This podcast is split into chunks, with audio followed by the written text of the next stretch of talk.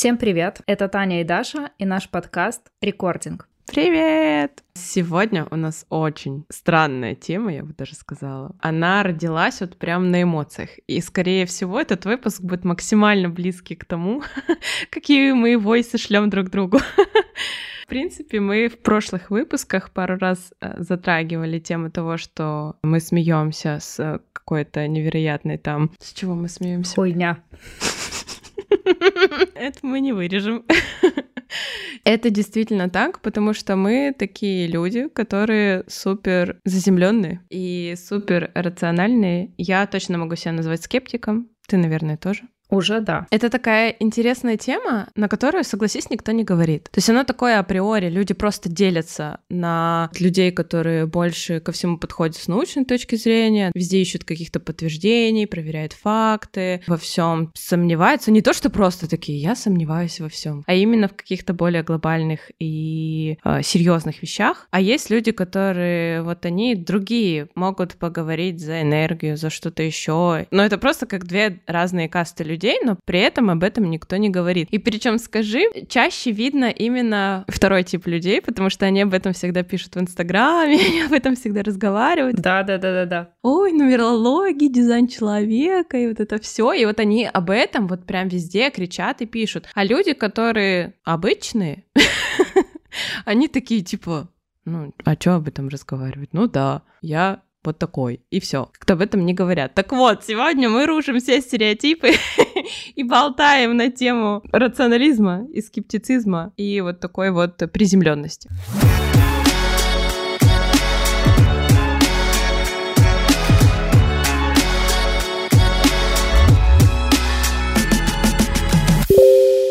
Ты сказала, что считаешь себя скептиком, а когда ты заметила такую разницу в людях и в первую очередь в себе, что ты больше поддаешься рациональному осмыслению жизни, ты крепко стоишь э, на земле, у тебя была уже такая фраза в предыдущих наших эпизодах, я человек, который крепко стоит на земле. В эпизоде про терапию, кстати, если кто-то не слушал, то зайдите послушайте, он очень откровенный. Так вот, когда ты заметила вот такую разницу между людьми, те, которые условно витают в облаках и любое решение в своей жизни отдают в руки Вселенной, и те, которые полагаются на рациональное мышление. Я, кстати, тоже хотела тебе задать этот вопрос, потому что когда готовилась к выпуску, я думала о том, что я хочу тебе об этом спросить. И, соответственно, я тоже подумала о том, как я к этому пришла. Наверное, я начала об этом вообще, в принципе, задумываться, когда родилась Ева. Хотя у меня там довольно тоже интересная история.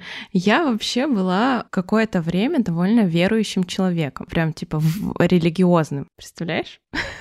Шок. Сейчас не скажешь, абсолютно.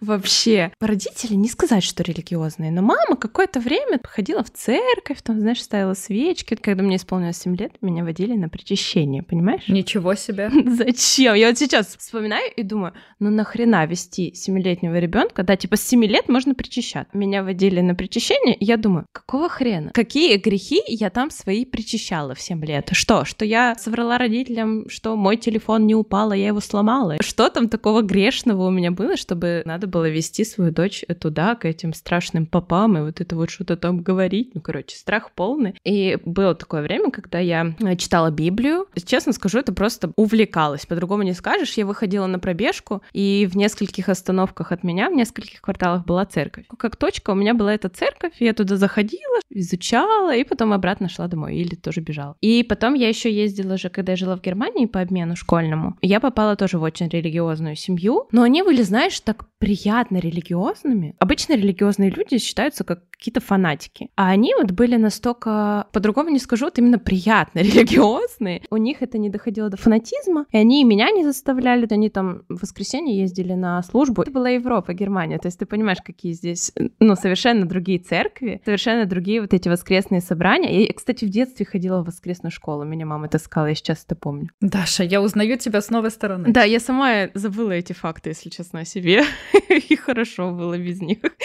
Когда я была в Германии. Я тоже с ними пару раз ходила на эти воскресные собрания, чисто ради интереса, и они были другими совершенно. Во-первых, церкви другие. Здесь они какие-то больше окон, они какие-то более яркие, какие-то более солнечные. Это, возможно, совпадение. Просто там, да, я ходила в более солнечную погоду. Вполне вот такое может быть. Какое-то приятное от них чувство осталось, какие-то все нормальные, не фанатичные, просто там что-то поют, танцуют, о чем-то своем об, о Боге разговаривают. Ну, как бы ладно. И вот в тот момент они мне подарили Библию, потому что они видели мою какую-то заинтересованность, она была на немецком. Я ее потом прочитала, понятное дело, со словариком. И я тогда начала задумываться о вот этих вот о различиях. То есть католики, православные, чем они отличаются, какие фишки и приколы. И когда я все это изучила, когда я все это прочитала, я поняла, что это все сказки какие-то.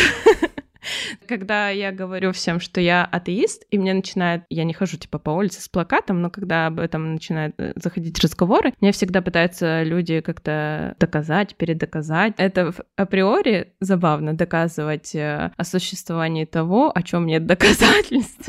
И мне начинают почитай Библию. Я говорю, вы знаете, я ее прочитала всю. Там есть интересные мысли. Религия создана для чего? Для управления людьми. Когда еще не существовало каких-то там четких законов государств, конституции, вот этого всего, религия это был один из главных элементов управления людьми, потому что нужно было как-то контролировать, чтобы люди не переубивали друг друга. Ну а сейчас типа за это садят в тюрьму в нормальном государстве. И поэтому как бы люди в нормальном государстве не убивают людей других. Зачем верить в Бога, который тебя накажет за то, что ты убил человека, если есть суд. Вот именно с религией было у меня такое отношение, а более рациональной начала становиться после рождения Евы, потому что я столкнулась с медициной. Это же тоже отдельная просто область огромная, когда ты приходишь и тебе выписывают антибиотик на первый же день соплей там ребенка, и ты такой, э, а анализы. Это был очень сложный путь, но это был очень важный путь, потому что даже муж к этому относился сначала очень скептически. Как это ты говоришь врачу, что нам не надо эти лекарства, вот эти все противовирусные, которые не работают. Когда я узнала, что противовирусные не работают, когда я узнала, что нужно делать анализ для того, чтобы понять, что это, это, вирусная или это бактериальная инфекция, и уже потом назначать антибиотик. Это был просто какой-то, о, новый дивный мир. Я реально была в шоке, что врачи, оказывается, часто сами не понимают. Сначала я думала, что меня просто все обманывают, и врачи просто поддерживают и поднимают фармацевтику. Потом я поняла, что врачи сами не шарят, что прошлое образование врачей вот в бывших странах СНГ, оно действительно очень плачевное, и они даже не знают о том, что есть какие-то научные подходы к медицине, и что, по идее, любой препарат, он должен быть научно доказанным. И что все, что не научно доказано, это все фуфломицины. Кто не знает, есть телеграм-канал, кстати, давно в него не заходила уже. Когда Ева родилась, очень часто заходила в телеграм-бот. Там вводишь э, какое-то лекарство, и тебе высвечивается, научно доказано его действие или нет. Это очень круто. Да, это реально круто, и этот канал меня спасал. Совершенно по-другому начала относиться к медицине, к медикаментам, начала все это перепроверять. Мне кажется, скеп скептиком не рождаются, им становятся. Абсолютно точно. Но вот представь, ты же ребенок, а ты растешь, развиваешься, и у тебя изначально заложено вот большее доверие к миру, все видится в ярких каких-то красочных тонах. Ты не можешь родиться прям таким скептиком, и вот с первых слов ко всему относиться вот так вот прям супер рационально, все проверять. Это либо остается при тебе, чуть-чуть притупляется, конечно, потому что жизнь делает свое дело, либо со временем просто сглаживается, и ты вот понимаешь, что да, я вот больше скептик, чем чем витающий в облаках человек. Но, кстати, я вот хотела добавить, что я внутри себя религию и вот такое вот мышление а нерациональное я разделяю. Mm-hmm. У меня всегда было это разделение религия в одну корзину, яйца в одну корзину и так далее. А вот все, что вселенная, энергия, я для себя это абсолютно четко разделяю. Расскажи, почему? Чем отличается у тебя а, вот какие-то такие улетевшести типа энергии, нумерологии, вот этого всего и религии. По большому счету, да, не доказано ни то, ни другое. Угу. Но религия, как ни крути, у нее есть какие-то условно физические объекты, типа церкви, костела, вот эта вся атрибутика и так далее. Какой-то фундамент и подоплека у религии есть в физическом облачении. Что можно сказать про Вселенную, энергию, вот это вот все? Вообще ничего. Они просто еще не дошли до того уровня. Религия существует дольше.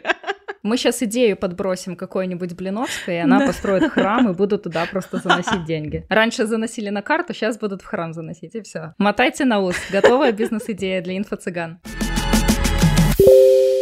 Раз ты затронула тему Блиновской, давай рассказывай, как ты пришла вообще до скептицизма. Кстати, относительно недавно я поняла, что меня эти темы энергии вселенных не трогают, и я гораздо больше отношу себя в сторону рациональности и скептицизма, потому что еще совсем недавно я проходила эти все марафоны. Это было, кстати, где-то году в двадцатом.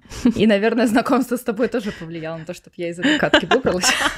Я помню, когда ты на первой встрече что-то мне загонял про Блиновскую. Но ты вскользь. Я... Где-то мы гуляли в центре. Я упоминала, наверное, встречу нетворкинг блинчиков. Да. Называлась эта встреча, до сих пор меня передергивает. На удивление, половина людей там абсолютно нормальные, очень интересные, эксперты, предприниматели и так далее. Но вот просто был у них такой период в жизни, зашкварный, когда мы во всем этом участвовали. Но, кстати, в свое оправдание скажу, что марафон желаний именно вот Блиновской я проходила на девятом месяце беременности. Я была в Минске, ждала роды, мне было нечего делать абсолютно. Гормоны там, знаешь. Гормоны, уже включалась вот эта вся история, потому что беременность меня в плане эмоциональном особо не изменила, я продолжала работать, я снималась, у меня наоборот, мне казалось, я стала яснее мыслить, то есть такого, чтобы я там рюшечками себя обмотала или там еще что-нибудь, ну то есть нет, я в такие крайности не впадала, чисто физически я менялась, у меня рос животик, лучший мой период вот по продуктивности действительно это беременность. Но на девятом месяце я чуть-чуть поехала кукухой,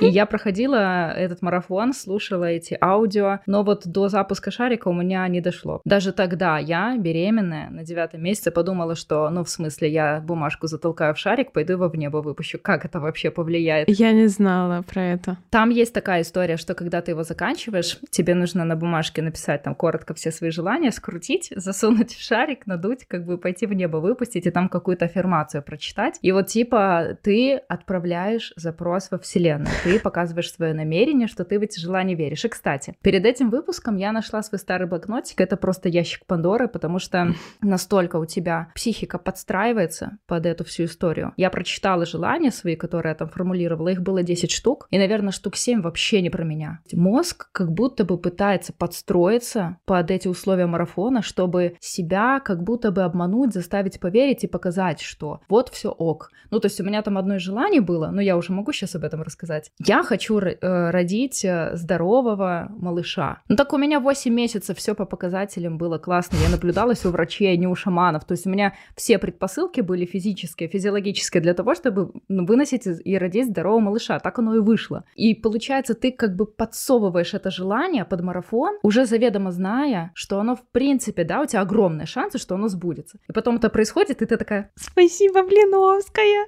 Да, это, это было так нелепо на самом деле. Потом были желания, которые абсолютно со мной не коррелировали. Я мечтала в этом марафоне запустить курс по тайм-менеджменту. Ну, come on, где я, где тайм-менеджмент? Что вообще? Почему я так решила? Почему мне этого тогда хотелось? Я вообще не понимала. То есть сейчас я смотрю на этот список и думаю, Таня, а где в этом списке ты? Угу. Может быть, влияло еще то, что она сама рассказывала о том, что вот, жила я себе жила, такая прекрасная Лена, и подумала, что могу влиять на людей. И я подумала, что, а может быть, я тоже смогу делать какие-то инфопродукты. А вот придумаю я сейчас себе какой-то курс. Самообман полный. Ты, когда э, окунаешься в эту всю информационную повестку, как будто бы какая-то часть твоего адекватного мышления отключается. То есть ты поддаешься влиянию и начинаешь, во-первых, хотеть не того, что ты хочешь, во-вторых, как-то подстраиваться. Ну, то есть, условно, ты круглая отличница, да, заканчиваешь университет, и у тебя через месяц защита диплом, диплома, и ты загадываешь на этом марафоне. Я хочу э, защитить успешный диплом и получить высшее образование. Это и так произойдет. У тебя для этого есть все основания. Ты училась 5 лет, сушила мозги в библиотеке, все с тобой классно. Ты этот диплом защитишь в любом случае. И получишь его, и будешь э, специалистом с высшим образованием. Но ты просто подстраиваешься, как будто бы себе пытаешься вот это все доказать. А вообще, как я к этому пришла и, и ушла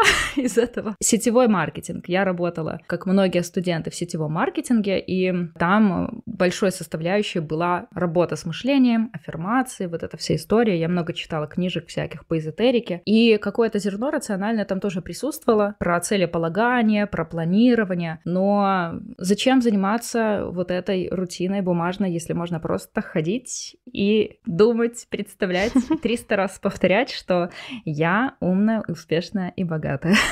Я, кстати, тоже занималась сетевым. Где-то а 10-14 лет мне было представляешь? А я в университете. Так что я вот, видишь, оно... э, Из... Я и запаздываю за тобой на этот разрыв. Не, ну это круто, что это все было. Благодаря вот, этим наш, вот этому нашему опыту и тому, что мы проходили это и понимали, чувствовали, что что-то не так, как бы смотрели на это все, участвовали и понимали, что оно как бы не то. Оно не работает, оно как-то не так работает. Да, и ты начинаешь думать, почему так, и ты начинаешь задаваться какими-то дополнительными вопросами, искать на них ответы, и таким образом ты становишься, ну, это в принципе и есть залог скептицизма. Да, критическое мышление. Да, Когда ты задаешь да. вопросы, гуглишь, читаешь, э, ты не упираешься в одно какое-то мнение. Когда я начала задавать вопросы, когда мне стало казаться, что что-то не так, это вот после той встречи блинчиков я добавилась в общий чат, там все тусовались, общались и чаще всего просто рекламировали там свои услуги, потому что там были самые разные люди,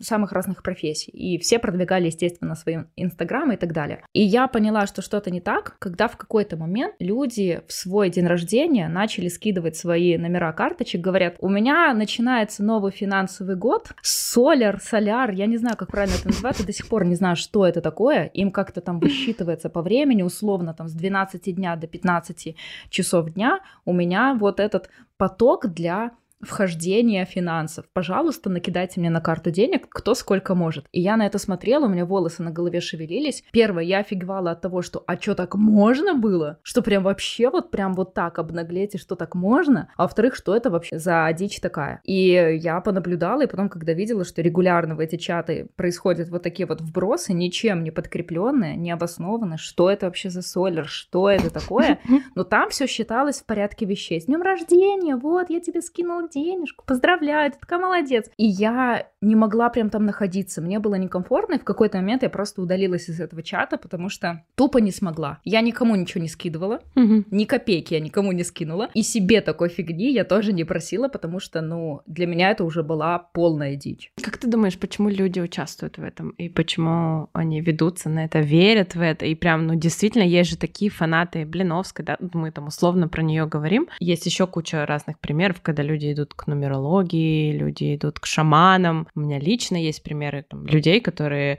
у шаманов лечили с глаз какой-то там порчу, порчу. Почему, когда у людей, э, не знаю, болит зуб, они не идут тоже заговаривать зуб? Хотя, наверное, есть такие? Есть такие, я уверена, уверена. Есть же люди, которые против медикаментов с солевой водичкой там промывают себе рот, я не знаю. Я думаю, что для людей это легкий путь, потому что истина о том, что хочешь что-то иметь, для этого нужно работать, для кого-то это неподъемное. Люди не хотят верить в то, что для того, чтобы чего-то достигать, нужно каждое утро поднимать свою задницу с постели и идти работать, развиваться, учиться. Это такая волшебная таблетка, иллюзия того, что можно сидеть, мечтать, и оно что-то там тебе в жизнь будет приходить. Да, возможно, кому-то что-то и приходит, ну, опять же, разными путями. Кто-то просто берет и удачно выходит специально замуж состоятельного человека, и потом говорят, ну вот я такая молодец, Вселенная. я намечтала себе, вселенная мне дала такого мужчину. Я считаю, что надо уметь э, критически подходить к событиям в своей жизни, к своей жизни, смотреть, где что, откуда растет. Ты так. Все, можно на этом выпуск заканчивать. Самый короткий выпуск. Ну, я согласна с тобой полностью. То есть, во-первых, это легкий путь. Это то же самое, что сейчас, в принципе, происходит в политическом плане, когда люди говорят, о, все неоднозначно, или там, о, это все игры политиков, мы на это не можем влиять. То есть, вот это, знаешь, обес- Мы маленькие люди. Да, то есть вот это вот обесценивание того, что ты можешь что-то сделать своей головой, Да. там, да, или руками, или еще то, что ты на что-то влияешь, это снятие ответственности. Да, Намного согласна. легче перекладывать ответственность на какой-то, на звезды, на вселенную, на род, на родителей, на еще кого-то, и жить себе спокойно и легко, и не париться вообще ни о чем, потому что, ну, это судьба. Чем взять э, вся в руки. Причем, знаешь, я не исключаю важность каких-то духовных практик, например, медитаций. Они отлично прочищают мозг. Это же научно доказанная штучка. Да, это научно, в первую очередь, это научно э, доказанные вещи. Но просто когда люди полагаются целиком и полностью, вот самый для меня пример был показательный, когда я просто ошалела, когда это увидела. Опять же, где-то в комментариях у экспертов в огромных кавычках категории Блиновской, я прочитала комментарий одной женщины. Она написала о том, что она находится в абьюзивных отношениях. То есть она понимала, она, то есть она увидела это, признала, но она их не заканчивает, потому что полагается на знак Вселенной. О, божечки. И я такая, твою мать, серьезно? Ты собираешься десяток лет или сколько там находиться в этих отношениях, страдать, но будешь ждать какой-то там знак Вселенной, а какие это должны быть знаки, а что должно произойти? Я не знаю, его там кирпичом должно убить да, или да, что? Да, просто знак Вселенной. Это просто то, что ты сказала, снятие ответственности полностью с себя. Да, потому что это тяжело. Уходить из абьюзивных отношений очень тяжело. Уходить отовсюду очень тяжело. Да, да. Мы не хотим сказать, что типа, так, значит, все, кто это не делает, слабаки или еще что-то такое. Мы принимаем, что это сложно сделать, и мы сами как бы через все это проходили. Это к тому же скорее, что человек эм, перекидывает ответственность на что-то, не берет ее на себя. Это то же самое, что и с э, финансами. Это вот очень такая тоже интересная тема, когда ты растешь, тебе это всюду говорят, ну вот надо быть за мужчиной, и вообще мужчина должен обеспечивать семью, и вот это все, а никто не говорит о последствиях этого, о том, что если мужчина будет обеспечивать семью, а ты будешь сидеть с ребенком, а потом ничего не сможешь делать, не сможешь зарабатывать. Не каждый мужчина, далеко не каждый мужчина имеет э, благородность действительно потом тебя обеспечивать и ничего тебе против не сказать. Финансовая часть — это та часть жизни, которую ты можешь взять на себя, контролировать и быть независимым. И если это можно сделать, то зачем, прикрываясь под соусом одухотворенности вот этой вот... Это я цветочек, знаешь? Я, я муза. Да, я создана, чтобы украшать и вдохновлять, и вот это все. Ну, типа, скажи, чувиха, скажи прямо, не хочу работать. Просто не хочу работать. Мужик работает, типа, я могу не работать. Все, никаких вопросов. Но зачем говорить, я пришла сюда украшать этот мир? Ну, типа, в смысле? Но это тоже имеет отношение к антирациональности, я бы сказала. Меня на самом деле раздражает, когда люди прикрываются вот этими своими верованиями. Угу. Ну, хорошо, вы не хотите работать, ок, не работай, боже, но просто зачем раздувать эту инфопыль угу. а, по Инстаграму, по соцсетям, вообще где угодно, чего там сейчас только нету. Мы просто оказались вот такими э, людьми, которым это не близко, которые поменялись, поменяли свое мнение, потому что я же говорю, я из тех людей, кто в этом достаточно долго варился, но я заподозрила что-то неладное. И я увидела, что у меня жизнь как раз-таки качественно менялась пропорционально моим усилиям. Не тому, что я сидела и ждала каких-то подарков от Вселенной, а именно, когда я стала работать, поменяла профессию, стала создавать какие-то собственные проекты, что-то делать, просто что-то делать. Что-то делаешь, получаешь. А вот эта история про то, что сидеть и думать, что я муза, я такая красивая, я звездочка, я пришла в этот мир светить, и вообще где-то мои дары Вселенной, это не про меня, не про тебя в том числе. Да, сто процентов. Опять же, мы сейчас об этом разговариваем не для того, чтобы засрать всех, как э, кто-то воспринял, возможно, мой пост. Я писала пост про это, что я не верю там во все эти штуки такие псевдонаучные. И от меня тогда была большая отписка, потому что, видать, многие заделись, многие заделись, что кто-то покушается на их веру, на их какие-то там занятия, интересы и все такое. Абсолютно не против этого, но когда это уже выходит за грани контроля, когда этого становится так много, и это же интернет. То есть раньше, если кто-то там какая-то отдельная группа людей занималась гвоздистоянием, никто их не трогал, они там путешествовали путешествовали по миру и спокойно себе развлекались этим всем, то сейчас очень легко поддаться влиянию, поддаться влиянию общества, общественности. Посмотри, каждый второй стоит на гвоздях, и никто даже не задумывается о том, какие последствия несет это все, о том, что по идее это не очень полезно именно с точки зрения здоровья, и что такой же эффект можно добиться, не знаю, выйдя на, про... на пробежку. Абсолютно то же самое. Тебе тоже выработаются гормоны, тоже ты почувствуешь какое-то окрыление, и вот это все. Хочется просто донести, что нужно развивать свое критическое мышление, чаще проверять факты, не гнаться за людьми и не гнаться за какой-то модой, чаще все перепроверять и чаще думать, а оно мне надо, это мое, или это вот просто я попал в такую среду, где люди этим занимаются, хочется быть причастным к ним. Ну, то есть хочется сказать, что не только вот этих вот таких одухотворенных людей много, что есть очень много рациональных людей. Вот, например, мы, такие люди есть, просто мы об этом типа почему-то меньше говорим. Поэтому мы об этом говорим, чтобы вы не чувствовали себя одинокими. Когда ты католик и ходишь в костел, ты об этом не трубишь в каждом своем посте и в каждой истории. Согласись, да, это что-то внутри, это твое личное, это что-то интимное. Но почему-то все, что касается условного развития, об этом нужно обязательно вообще трубить. И действительно, я согласна, очень легко поддаться этому влиянию, потому что в мое время 18 год, когда я проходила э, марафоны желаний, у меня в окружении как будто бы проходили его все. Причем было даже условно модно спрашивать, там же не один марафон, там же их уйма, там и финансовый, и какой-то что-то, и семейный, там их невероятное количество. Даже было каким-то, знаешь, удивлением, там у меня были знакомые, которые говорят, а вот я уже там прошла третий, мне там остался четвертый, последний. Это считалось достичь какого-то вообще верха невероятного развития. И ты смотришь на это все, и ты такая думаешь, а я еще ничего не делала, наверное, как бы надо. У меня была абсолютно противоположная ситуация практически через пять лет. Ты свидетель, Даша. Когда я у себя в телеграм-канале просто искренне у людей спросила, слушайте, сейчас все на гвоздях стоят, а в чем прикол? Я просто могла сразу пойти погуглить, почитать, но я решила в телеге спросить, думаю, сейчас мне, ну, люди в комментариях быстренько напишут, потому что я действительно не понимала, в чем механика. Ты становишься ногами на острые гвозди. Я реально, клянусь, я не понимала, как там вообще ловят этот приход. И у меня сестра биохимик, и она мне всегда все очень четко комментирует комментирует в директ, она супер приземленная. И она мне разложила это с позиции биологии. И я все поняла, у меня больше не осталось вопросов. Я такая, а, да? Отлично, спасибо, что рассказала. И мне кажется, что в идеале так и должно происходить. Появляется какой-то тренд, особенно если он касается здоровья, то сначала его нужно проверить и спросить у специалистов. То есть ты сначала задаешься вопросом, проверяешь, и чем больше сведешь фактов и составишь свою собственную картину, свое мнение, и потом уже решаешь, оно тебе вообще нужно или нет. От марафонов и до стояния на гвоздях. Тоже про стояние на гвоздях очень много читала, и потом просто буквально все начали стоять на гвоздях, а я помню, что это же по сути акупунктура. По идее, да. А это недоказанное псевдонаучное такое движение. Когда ты стоишь на, стоишь на гвозди, у тебя одновременно вырабатывается гормон счастья и гормон стресса. Гормон счастья перекрывает гормон стресса. Ну и представьте, какое это имеет влияние на организм. Ну, как бы это не окей.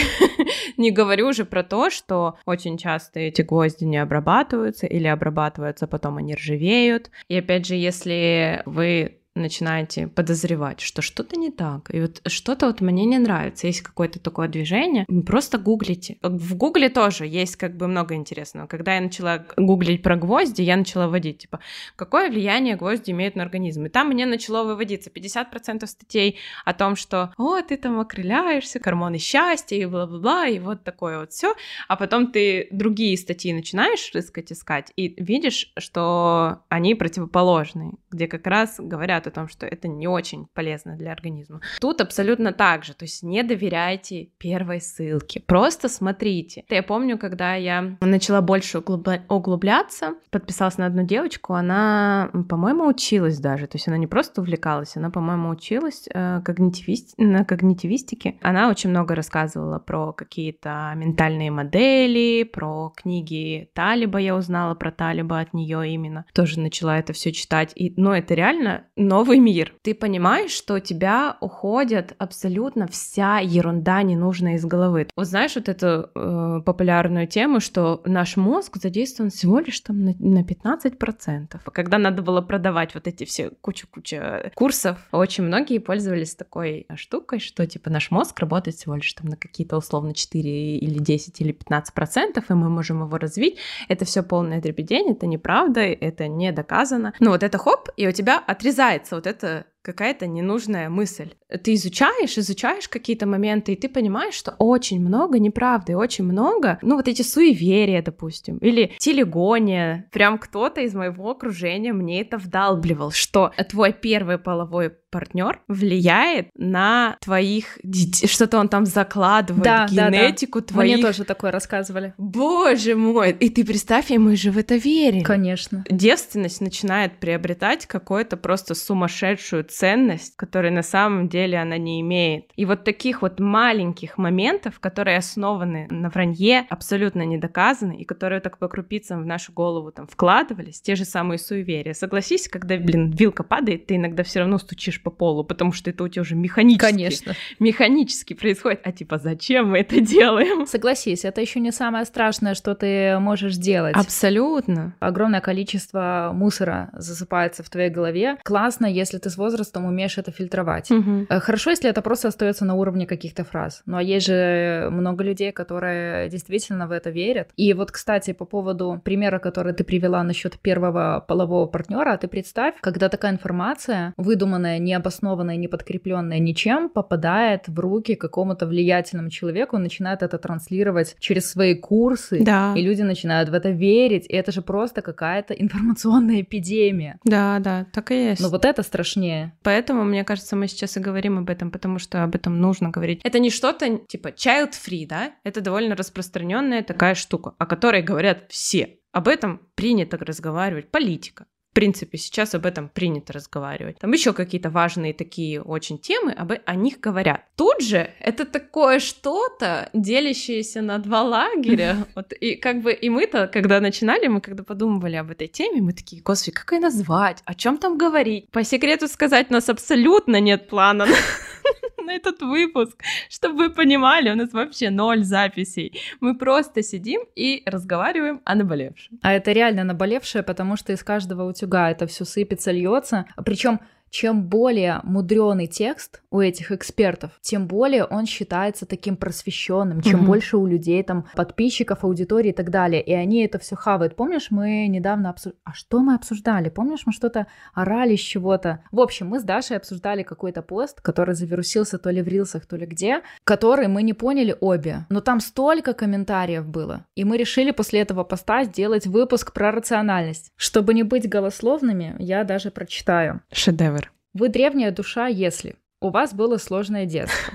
Понимаете, что есть что-то большее, чем физический материальный мир. У вас нет панического страха смерти, вы уже тысячи раз умирали и рождались. У вас есть внутри ощущение, что вы созданы для чего-то большого и важного.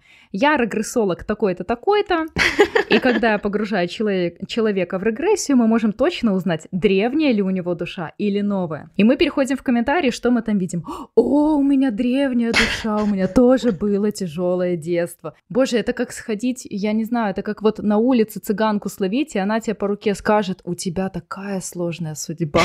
И ты такая, да, мне так тяжело под описание из этого поста подходит 99% людей. Угу. И там все сидят и сокрушаются. Я вот древняя душа, спасибо вам за этот пост, вы для меня просто открыли. И человек же пойдет, подпишется на этого эксперта, купит у него потом какие-то невероятно, я уверена, дорогущие консультации, потом курс и будет ходить всем рассказывать. Ну, я как бы вот эм, зарабатываю 200 долларов на работе своей, потому что у меня древняя душа. Ну вот как следствие э, мы имеем такой повальный уровень в СНГ инфо-цыганских различных курсов, угу. потому что у нас люди склонны в это верить, склонны относить свои деньги. Им нужна, к сожалению, какая-то вот такая волшебная таблетка, нужно какое-то новое верование. Вчера я на гвоздях стояла, сегодня я в регрессию пойду, э, чтобы разобраться внутри. Хотя на самом-то деле я вспоминаю там опять же эти марафоны. Моя личная индивидуальная терапия с психологом ни в какое сравнение не идет со всеми марафонами психологами. Личная ваша индивидуальная терапия с психологом будет гораздо более результативная, чем вот такие массовые, ничем не подкрепленные антинаучные движухи. Да, человек просто хочет решить какие-то свои проблемы с помощью какой-то неведомой силы. Угу. А к психологу же, когда ты идешь, тебе же нужно разбираться, копаться в себе и решать свои проблемы. Но это работа. А это больно. Это работа. Это больно, когда я понимала, что я дошла в своей терапии до стадии того, что мне нужно разгребать свое детство. Я такая, типа,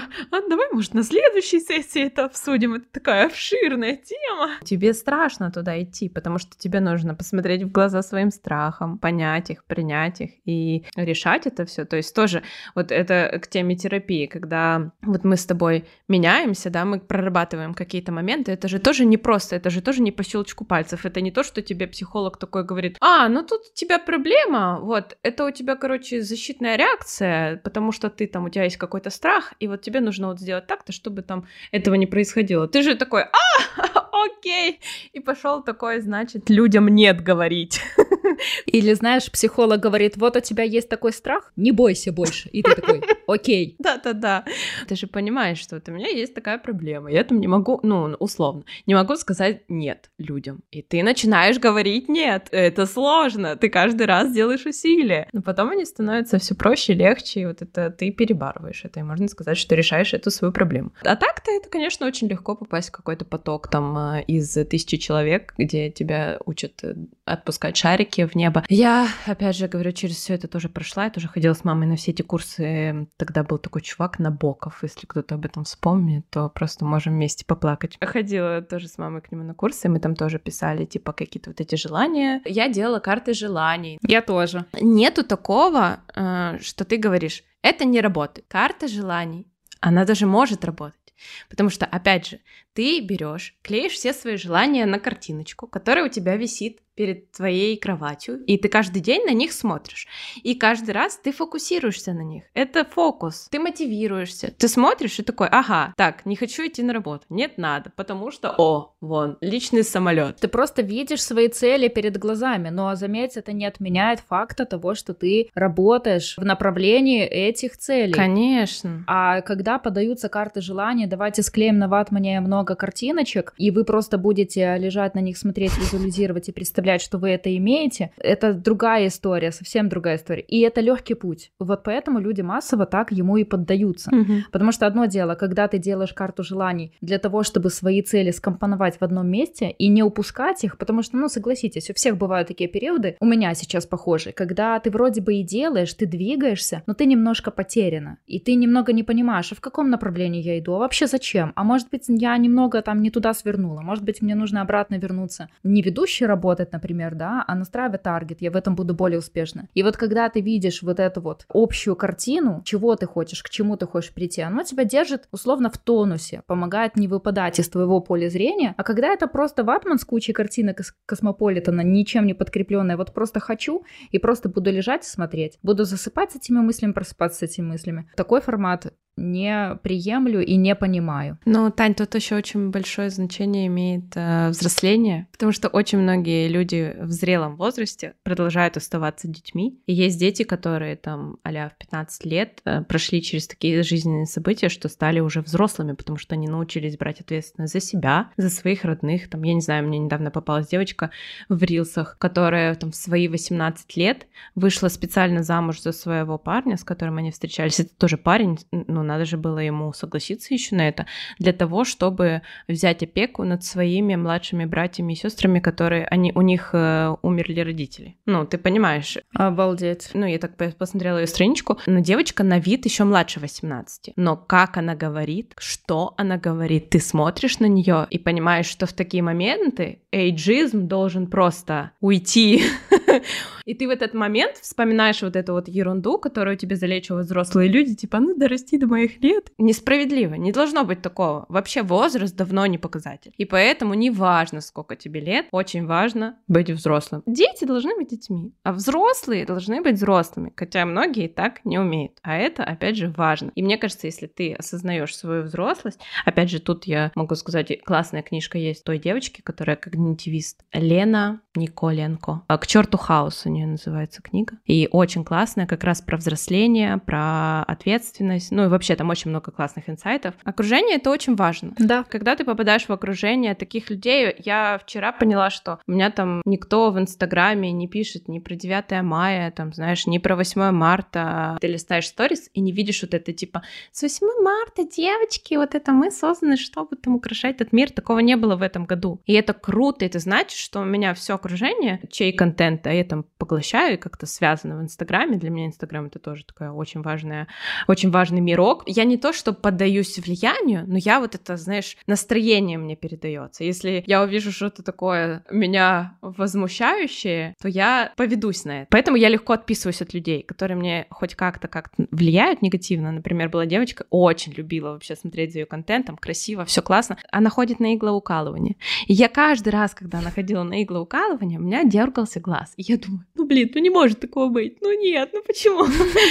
Это не значит, что, опять же, все такие супер умные и разумные должны быть, но окружение влияет очень сильно. Я бы здесь подытожила немного, что верьте во что хотите, но, пожалуйста, не пытайтесь в эту веру обратить всех вокруг. И у меня еще тут записана одна цитата, которой можно, в принципе, тоже все э, подытожить, что рационализм и скептицизм — это способность сверять свое представление о ситуации с реальным положением вещей и корректировать собственную картину мира. Мир очень большой и интересный, но важно в этом большом интересном мире любое новое проверять. Потому что любое новое — это неизведанное, и, возможно, в какой-то мере небезопасное. Поэтому, проверяя, обращаясь к Гуглу, вы в первую очередь заботитесь о себе. И мы эту привычку уже, я могу сказать, что практически выработали, я еще над ней точно работаю. Точно могу сказать, что как минимум, обращаясь к поисковику, а, спрашивая у